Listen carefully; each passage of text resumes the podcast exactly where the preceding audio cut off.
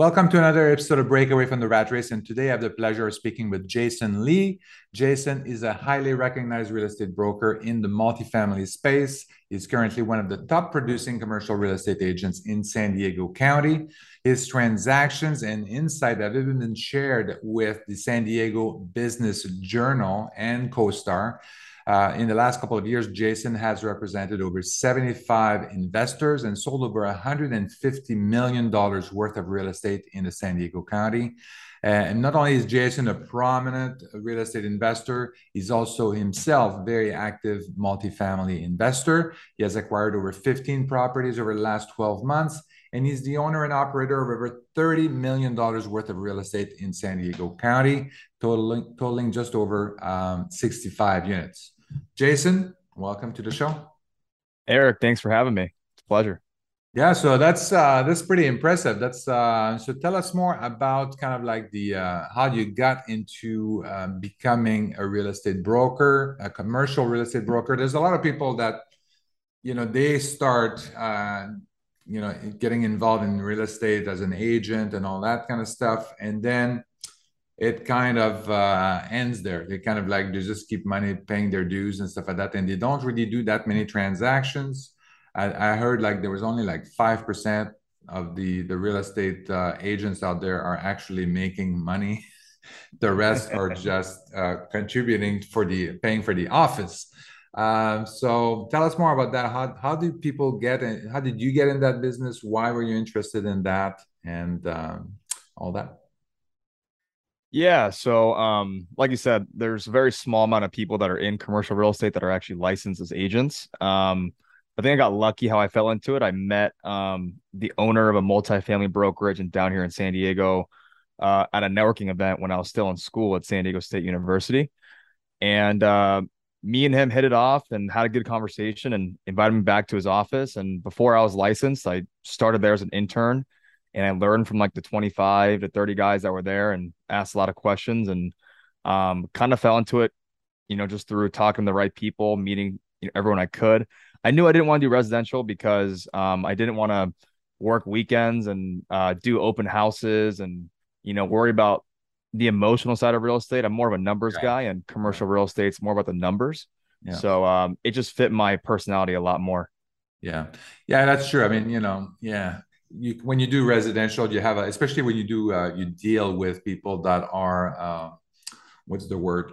They're planning to live in that house and stuff like that. Yes, definitely. Or they want to sell their home that they have lived in for ten years. It's definitely a lot more uh, emotional and a lot more. Yeah, it's less less numbers driven, and they they would walk away from a house because they don't like the the kitchen counter yeah. or something like that and um, and I do I do a lot of single family rentals, as you know, but they're rentals, so it's the same kind of thing too. Like we can really go through these uh, as commercial properties. We just look at the numbers, and it's a, it becomes more and more like a financial products. I'm also a very numbers guy, so I actually don't even. Uh, I mean, we, we invest remotely, so we don't even see the property most when, most of the time, except maybe some some pictures of renovations and stuff like that but that's pretty in- interesting that uh, you decide to jump in into that and uh, and do it yourself. But still, I mean, you work with 75 investors. So how do you get these um, these 75 investors into in, be able to help them and stuff like that? How are you promoting yourself, and what kind of kind of like services do you offer that may be a little bit different than some other real estate brokers out there? Yeah, uh, that's a great question. The bio's a little outdated. It's probably somewhere over like a hundred, a little over a hundred investors yeah, now. Um, but now, I mean, I think how I grew that base, honestly, was just, um, to be completely honest with you, is just being on the phones and calling owners and seeing who's looking to transact and who's looking to buy, who's looking to sell, and um, I think just you know hearing no a million times and getting a couple of yeses eventually led to some deals in my pocket, and then from there, I got, you know, more listings and, you know, more buyer leads, put myself out there, do a lot of marketing. But in the beginning, I think as a commercial real estate broker, you just got to just pound the pavement and talk to as many people as you can because no one knows who you are and you have to make relationships. And that's exactly what I had to do. Yeah. So give us a chance for a kind of like how many calls did you have to do to get these these investors? Yeah, um, it's probably in the office from like um you know, 9 to 8 p.m. And I was probably calling probably six or seven hours a day. And I probably made like 150 calls a day when I was first starting, talked to like 25 to 30 people a day. Wow, wow, yeah. I mean, the, people. The reason why I'm asking is that people think it's it's easy, right? I mean, they're looking at you and say, "Oh, yeah, look at him. He did all these transactions and stuff like that." And yeah, and uh, they try to go in. So they want they are interested. They say, "Well, I want to be a commercial real estate broker." It sounds it looks pretty easy, uh, but it took you weeks and weeks and weeks of calling, you know, six seven hours a day you know all these phone calls getting a lot of no's and then eventually you get one yes and then you start working on that and um, so that i want i want people to know that you know things are not easy you have to call you have to get out there uh, and uh, as a broker you know you have to make things happen you can't just wait and sit for the for the phone to ring basically exactly yeah i mean um it, i think it was almost six months before i closed my first deal and um, you know, before that, I had you know no money coming in, so no base salary, all commission. You eat what you kill. So you know that first year kills a lot of people. It's definitely a, a revolving door because not a lot of people can stand that. You know, going in the office for multiple hours and not making any money each day. So yeah, yeah, that's tough. Sure. Yeah, you have to be uh, disciplined, determined, and um, yeah. And then eventually you started um, kind of like acquiring your own properties. So tell us about uh, about that side of things. Yeah, I mean, you know, just generally, I'm a very curious guy. So I saw my clients making a ton of money buying these investment properties here in San Diego, and I saw what I was selling it to them for as a buyer, and then I saw what I was listing them for when they sold a couple years later, and um, you know, the returns were absolutely insane. Like people were buying, you know, eight units for two and a half million, selling them for four million dollars two years later, um, with some renovations. But um, I just think that you know, the most opportunity was definitely in being a principal and buying your own deals. And that's mm-hmm. how you build true equity. I think any broker out there should, you know, save their commissions, not spend it, and look to just buy a couple properties and keep growing that. Uh, because that's what's going to pay for your retirement in the end. Um, not your commissions, because you know, as soon as you stop picking up the phone, you know, money stops coming in. Um, so I think I just understood that at a you know at a young age and had some good mentors that were you know some of my clients that were buying in the area and um, I learned from them on what to look for, and I saved my money, bought my first deal, and um, you know the rest is history. Yeah, yeah. I mean, this is very true. I mean, I talked to a lot of uh, real estate brokers and even like uh, you know people that are a lot of salespeople that make you know a lot of they live on commission, they work on commission, and then sometimes they get like huge amount of commission, and then they have like two months where three months where there's nothing coming through and then so they just kind of like live and and live off the cash that they made uh, and I'm my a big proponent of say, well, you should invest that money and then start building that passive income so that it's gonna kind of like smooth out these uh, these ups and downs. It's gonna smooth out these gaps in income that you might have. And um, so I think yeah, you're very smart to kind of start thinking about that very early on. Yeah, 100%. I mean, you know better than me. Uh, passive income is what it's about. If you, um, you know, as soon as you stop working and the commissions don't come in, you know, your family could be in trouble. You never know what could happen to the market, right? Um, yeah. Volume, I mean, volume has slowed down significantly this year for brokerage compared to last year. I mean, we're still doing deals, but it's not anything like last year. Yeah. And there's a lot of lenders, a lot of loan brokers, a lot of residential agents that are hurting right now. So, you know, if maybe some of them save that money and bought some property, they you know they'd be in a better spot. Yeah, yeah, yeah. So yeah, let's talk about the the San San Diego market and kind of how it's how it's going. How does it compare to uh, to last year on the multifamily side? I don't know if you know uh, anything on the single family uh, single family side, the single family rentals, especially that I'm interested in. But um, yeah, so can you tell us a little bit about kind of how the market is doing over there? Yeah, so I I follow both single family, multifamily, you know, um, office. I, I follow all the product types just to see what's going on. But um, single family from last year is down depending on the sub market, anywhere from like five to twelve percent. Um, so prices are down a little bit here in San Diego compared to the you know the crazy ride we had the last two years. Um, multifamily is held very strong. There hasn't been a dip in prices. Um, because usually when you know when you're in a very supply constrained market like you know San Diego or LA and um, there's less buyers, less buyers in the single family home market. a lot of those buyers who can't afford homes anymore because the rising interest rates yeah. will flee to you know renting homes or renting apartments. So the rents have stayed very strong. They've actually kept increasing this year a little bit. So um, the values on multifamily, as you know, are based upon what the rents are. So um, you know the cap rates haven't changed. Um, the rents have gone up. So multifamily has still steadily gone up this year. Uh, volume is down. There's a lot less transactions happening right now compared to last year.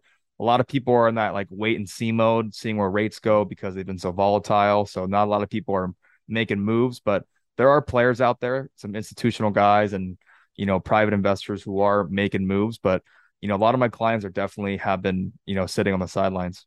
Yeah. So yeah, I mean, so what do you think is going to happen with the interest rate? I know the Fed is increasing the interest rate, but that's not really the big driver on the mortgage rates. I mean, mm-hmm. it has to do with kind of like money supply, the ten-year note, the tre- ten-year Treasury, and stuff like that.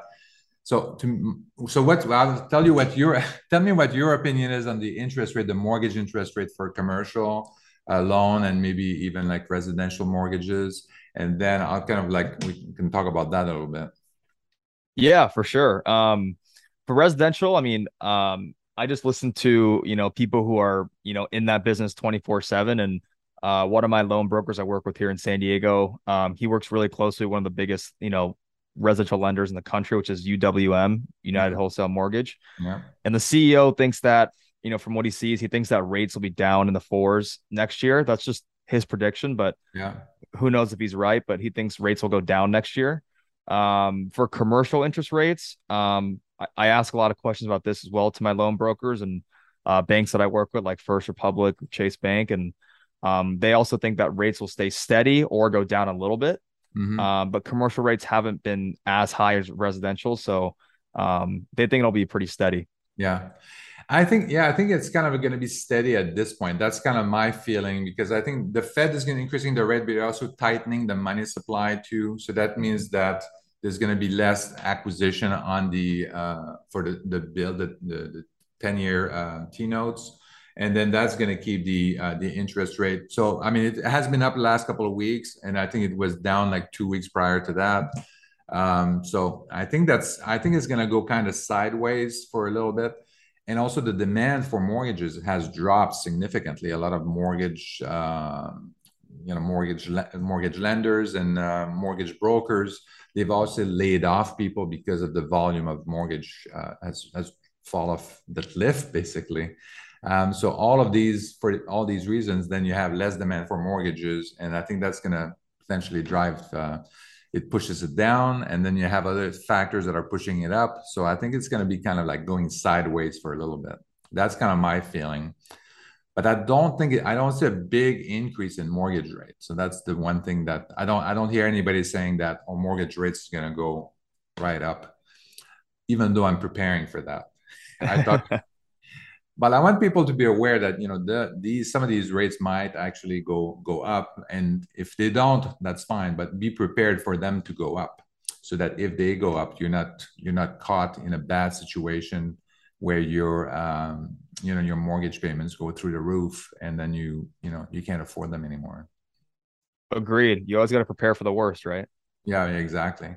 Uh, so, what do you think in terms of a recession? How does that um, how does that factor into your multifamily kind of uh, investments if if we hit into a recession and then we have like more layoffs and more and the unemployment rate starts going up yeah i mean that's a great question. I mean um, i think it's going to be different by submarket. I think each city will be hit, you know hit differently by what happens. I think there will be different percentages of losses or um, or market values. But like for example, if you compare the Arizona market, Phoenix compared to you know the San Diego market, I mean, um, or even Las Vegas, I mean, those values over there were so inflated that yeah, yeah. Um, I could definitely see rents going down there significantly, which would you know lower the property values significantly as well. So um, I think it depends, you know, how uh, the supply is, how the supply and demand is in each market, but uh, I can't see, you know, most markets being hit too hard if you have good debt and you have, you know, you own property in a good location and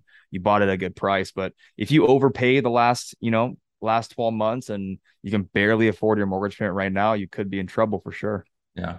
Yeah, I think if you're long term, if you have uh, if your debt is a long term debt, and if you're a long term investor, I think you know you don't have to worry about too much, um, as long as your mortgage is also fixed for a longer period of time, uh, and it's not going to renew in the next uh, couple of months. Um, so that's that's going to be good. But I think that if you're a short-term investor, if you're a, a, syndicator and you're counting on reselling that property in the next couple of couple of years, then that could be a, a pretty bad situation because you your loan is a little bit differently structured. Uh, often they have like a, a five-year term or three-year term loan, and then if the interest rate is going to be up in the next couple of uh, couple of years, then you know you could be hit with a massive uh, increase in payment. If we end up in a recession and you have high unemployment and the rates start going down, like in Phoenix, definitely I know a lot of syndicators in Phoenix, and I, I wouldn't want to be in their shoes right now. um, because yeah, I mean the property that the supply of houses is going through the roof, um, and then you have you know, potentially I, I just like you said, I think the the rent is also going to go down, and you know, and the value of these commercial properties is driven by um, by the net operating income and the gross rent. So, so yeah, so I think that that'd be a pretty tough tough situation to be in. But your properties, the properties that you own, they're all in the San Diego area, and the market's doing is doing well over there. It's pretty stable. Yeah, um, all my units are um, in San Diego, and uh, yeah, it's been very stable. Nothing crazy yet. You know, we'll see what happens the next couple of years, but as of right now, it's been pretty steady. Okay, well, that's that's very good. Um, so tell us about the the. Um, so we talked about kind of like if you want to be a, a, commercial real estate broker, an agent, how to become, you know, to be someone that uh, people go to. Um, but how do you get started? If I'm interested in getting started in multifamily, if one of our listeners want to do that, they, they really are interested in multifamily. They don't want to do anything residential, let's say. How do they get started? They may not have like, you know, millions of dollars to, to buy this, that multifamily. But so how should they get started? Yeah, I mean, the way I got started and the way that I think a lot of people could benefit from hearing hearing this is I think um, if you buy your first property, um, if it's a two to four unit property you start with, which I highly recommend. Um, and you use an FHA loan and you put, you know, five to 10% down on a property and it needs a lot of work and there's a lot of upside. So what I mean by upside is you can buy it for, you know, a million dollars. It'll be worth a million five if you put the work in. And if you put in a hundred grand worth of work, it'll, you know, you'll build about 400 grand worth of equity minus commissions if you sell it. Um, that's how I grew my portfolio really fast. I bought, um, I bought deals with high leverage. Um, I got, you know, first loans and then a second loan in the back. And I got, you know, I put like 10, 15% down on these smaller properties. And then I created a lot of value, a huge upside. And then a year later, I 1031 exchange them into bigger buildings. So um, I think my model worked really well to grow my portfolio quickly and didn't raise outside capital to do that. I think um, if you if you have a good partner and um, like for example, I like I found the deals and my partner had a hard money fund, so like it was a perfect match. Like I I found the best deals and he he had the best debt. So we kind of had that symbiotic relationship and um, we ended up, you know, growing our portfolio that way. So okay, so you had a partner that was basically your bank, and then you would go in, uh, kind of like you would find the deal, you would analyze the deal, put and do all the, the work there, and then you know he would he would come up with the funds. Who would manage the uh, the projects, the renovation projects? Is both of you or? That was mostly me. So yeah, hmm. I um I manage the renovation projects uh, with the help of our property manager, but um you know I was kind of the asset manager, seeing everything, and he was kind of doing the back end stuff like the accounting and uh, the financials. So yeah, yeah. Okay. So, um, hard money lending. Have you thought of raising any private money lending, private money loans? Um, the private money loans that we've done have been like small, like second trust deeds behind like the first trust deeds behind like the banks that we work with. Yeah. Uh, banks that allow second trust deeds or me- mezzanine debt is, you know, you have, you have, your first loan, you have a smaller second loan to get higher leverage for those who don't know.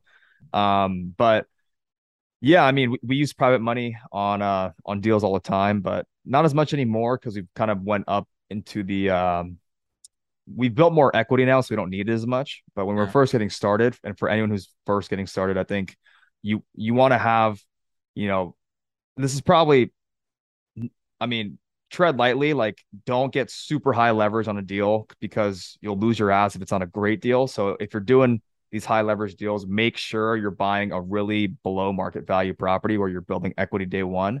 Because if you try to buy a property off the market that's renovated and you put, you know, 90% leverage on it, you're probably going to lose. So um, a lot of my deals were found off market through my relationships and through direct outreach. Yeah. Um, so I had access to really good, you know, below market value properties. Mm-hmm. So you, can you still find below market value property uh, in in markets like San Diego? D- yes, you can. Yep. Oh, wow. Yeah. I'm surprised. Yeah, I have three in escrow right now. I mean, it, it's it's tough, but um, you know, if you the percentages are much lower than like a less competitive market, but um, you know, you just got to keep trying, and eventually, when you find one, it's it's great. So it's worth yeah. the trouble for sure. What's the what's the cap rate right now that for these uh, undervalued uh, property? Um, so the pro forma cap rate is a seven. So you know, oh, wow. we, we're buying it for like a. I mean, the current income is really low, of course. So the current income is like a three cap, and then we're gonna help move the tenants somewhere else. And then after we do the renovations, and do the work, the cost comes into like a seven cap and we can sell for like a four cap. So uh makes sense. Oh, wow, that's that's excellent. And then you have you are able to um so I, also, I mean, one of the reasons why I don't invest in California is uh, it's not a landlord-friendly state. So uh, I want to be able to easily be able to not renew a lease if I don't want to, and then evict the tenant, not evict, but you know, and then put a new do the renovations and put a new tenant in at market rate. Um, so, uh, so how do you handle that? Is there any special, anything special you have to do in San Diego to make that happen? Is it difficult? Yeah, I mean, if you're in a market in California like LA or San Francisco, it's impossible. I would never invest in those cities, but San Diego is a lot more lenient. Um, we do have the rent control law where you can only raise rents. It's AB 1482. You can only raise rents 5% plus CPI every year to a max of 10%. So right now CPI is obviously higher than 5, so the max rent increase per year is 10%. Yeah. But if you if you're able to move that tenant out and you renovate it, you can, you know, market it for whatever rent you want. So that's great. So the only trouble you're going to have is um you got to tread lightly when you're kicking out tenants. So when you're moving them out, yeah. Um you have to be very um kind, friendly, treat them like a human being um, offer to pay for a moving truck, offer to pay for like two months rent or even three months rent to help them move. Um, so you can't just kind of stick a 60 notice and hope they leave. You gotta, yeah, you gotta do a much more, much more of a light dance. Um, there's also another way where you can also, you know, pull permits for major renovations, like a, like a main panel electrical permit or a main sewer line permit, and that can also help you have just cause to um, to remove the tenant. But um, I, I learned that the first way works a lot better when you're actually trying to become friends and work yeah. with the tenant to get them out. Yeah, I mean, we try to do that as well. Even though we go in landlord friendly states, I mean, we try to help them. We we give them plenty of notice. Um, we especially it's hard to find sometime another apartment to move to move into an, another house. Uh, and then we help, you know, if they want us to help them pay for the truck or movers and stuff like that. I mean, for in some situation, we, we do that also. Uh, in the end, it's worth it's worth it for us to pay. Well, where we invest, like a thousand dollars goes a long way. so, um, so yeah, so that's that's very good. Um, and then you said that um, so you do the value add, and basically, um, so that means that the renovations and all of that. Then you bring your uh, your mark your uh, your rent to market and then that really increase the value so when you have uh, when you have a 7% cap rate with the, the market value income and you can sell it at 4% that really is is going to give you a very good profit and um, and so so after that when you sell that property you would do a 1031 exchange so how easy do you do that systematically for everything or you just oh yeah okay Yeah, yeah. Um, do I I've never cashed out on a property. I've always rolled equity into a bigger deal. So, um, you know, if you don't know what what a 1031 exchange is, it's basically you have 45 days to identify a property you're going to buy, and then you have 180 days to close. And the 1031 exchange is a IRS tax code that basically allows investors to um, exchange their profits into a like kind property, and you defer property taxes or uh, uh, capital gains taxes. So, you know, if you were to sell, you know, a property and you had, let's say, $200,000 profit, you'd have to pay, you know, 30 to 40% on that profit. Um, whereas if you do a 1031 exchange into a like kind property or a bigger asset, um, you know, you can turn that 200 grand and put it into maybe you sold a house, you can put it into a fourplex and now you have four units. So, um, it's a very powerful way to grow your portfolio and grow your unit count. Yeah, exactly. So that this is uh, this is why I think like real estate investing is such a great is such a great investment. You don't have anything else like this where you can actually defer taxes pretty much forever up until you want to have the money out later on. Uh, but then you can control how the money gets out.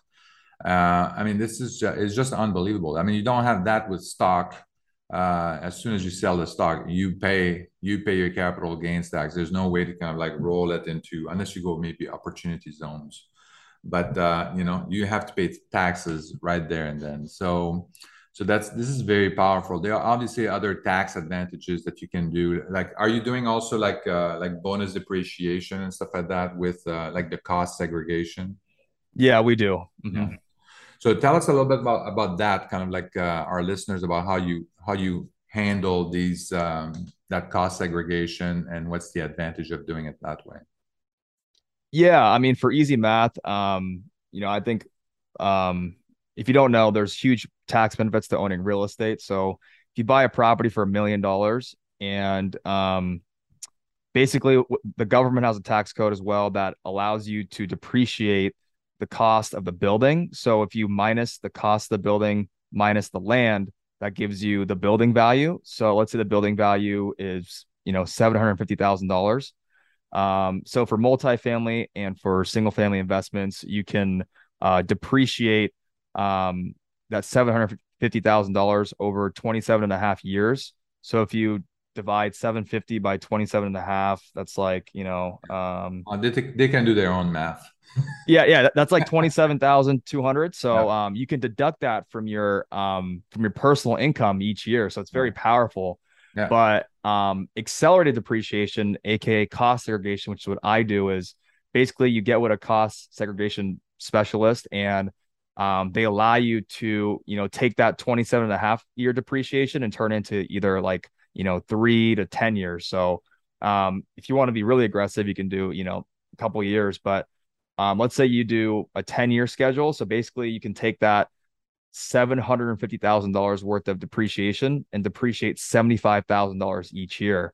Mm-hmm. Uh, now, the downside is, um, is after that 10 years, you know, you won't have those tax benefits. So um, I would highly recommend doing a 1031 exchange and buying a new property so you can start that schedule over again. So um, if you plan on holding that property forever, maybe it's not the best choice, but if you do plan on trading up, you want to maximize those deferrals so that you can get the max amount of um, tax benefits against your personal income or your other real estate income. Yeah, yeah, and basically the the advantage of that is that the uh, what the cost segregation does. And I'm sorry for putting you on the on the spot there, Jason.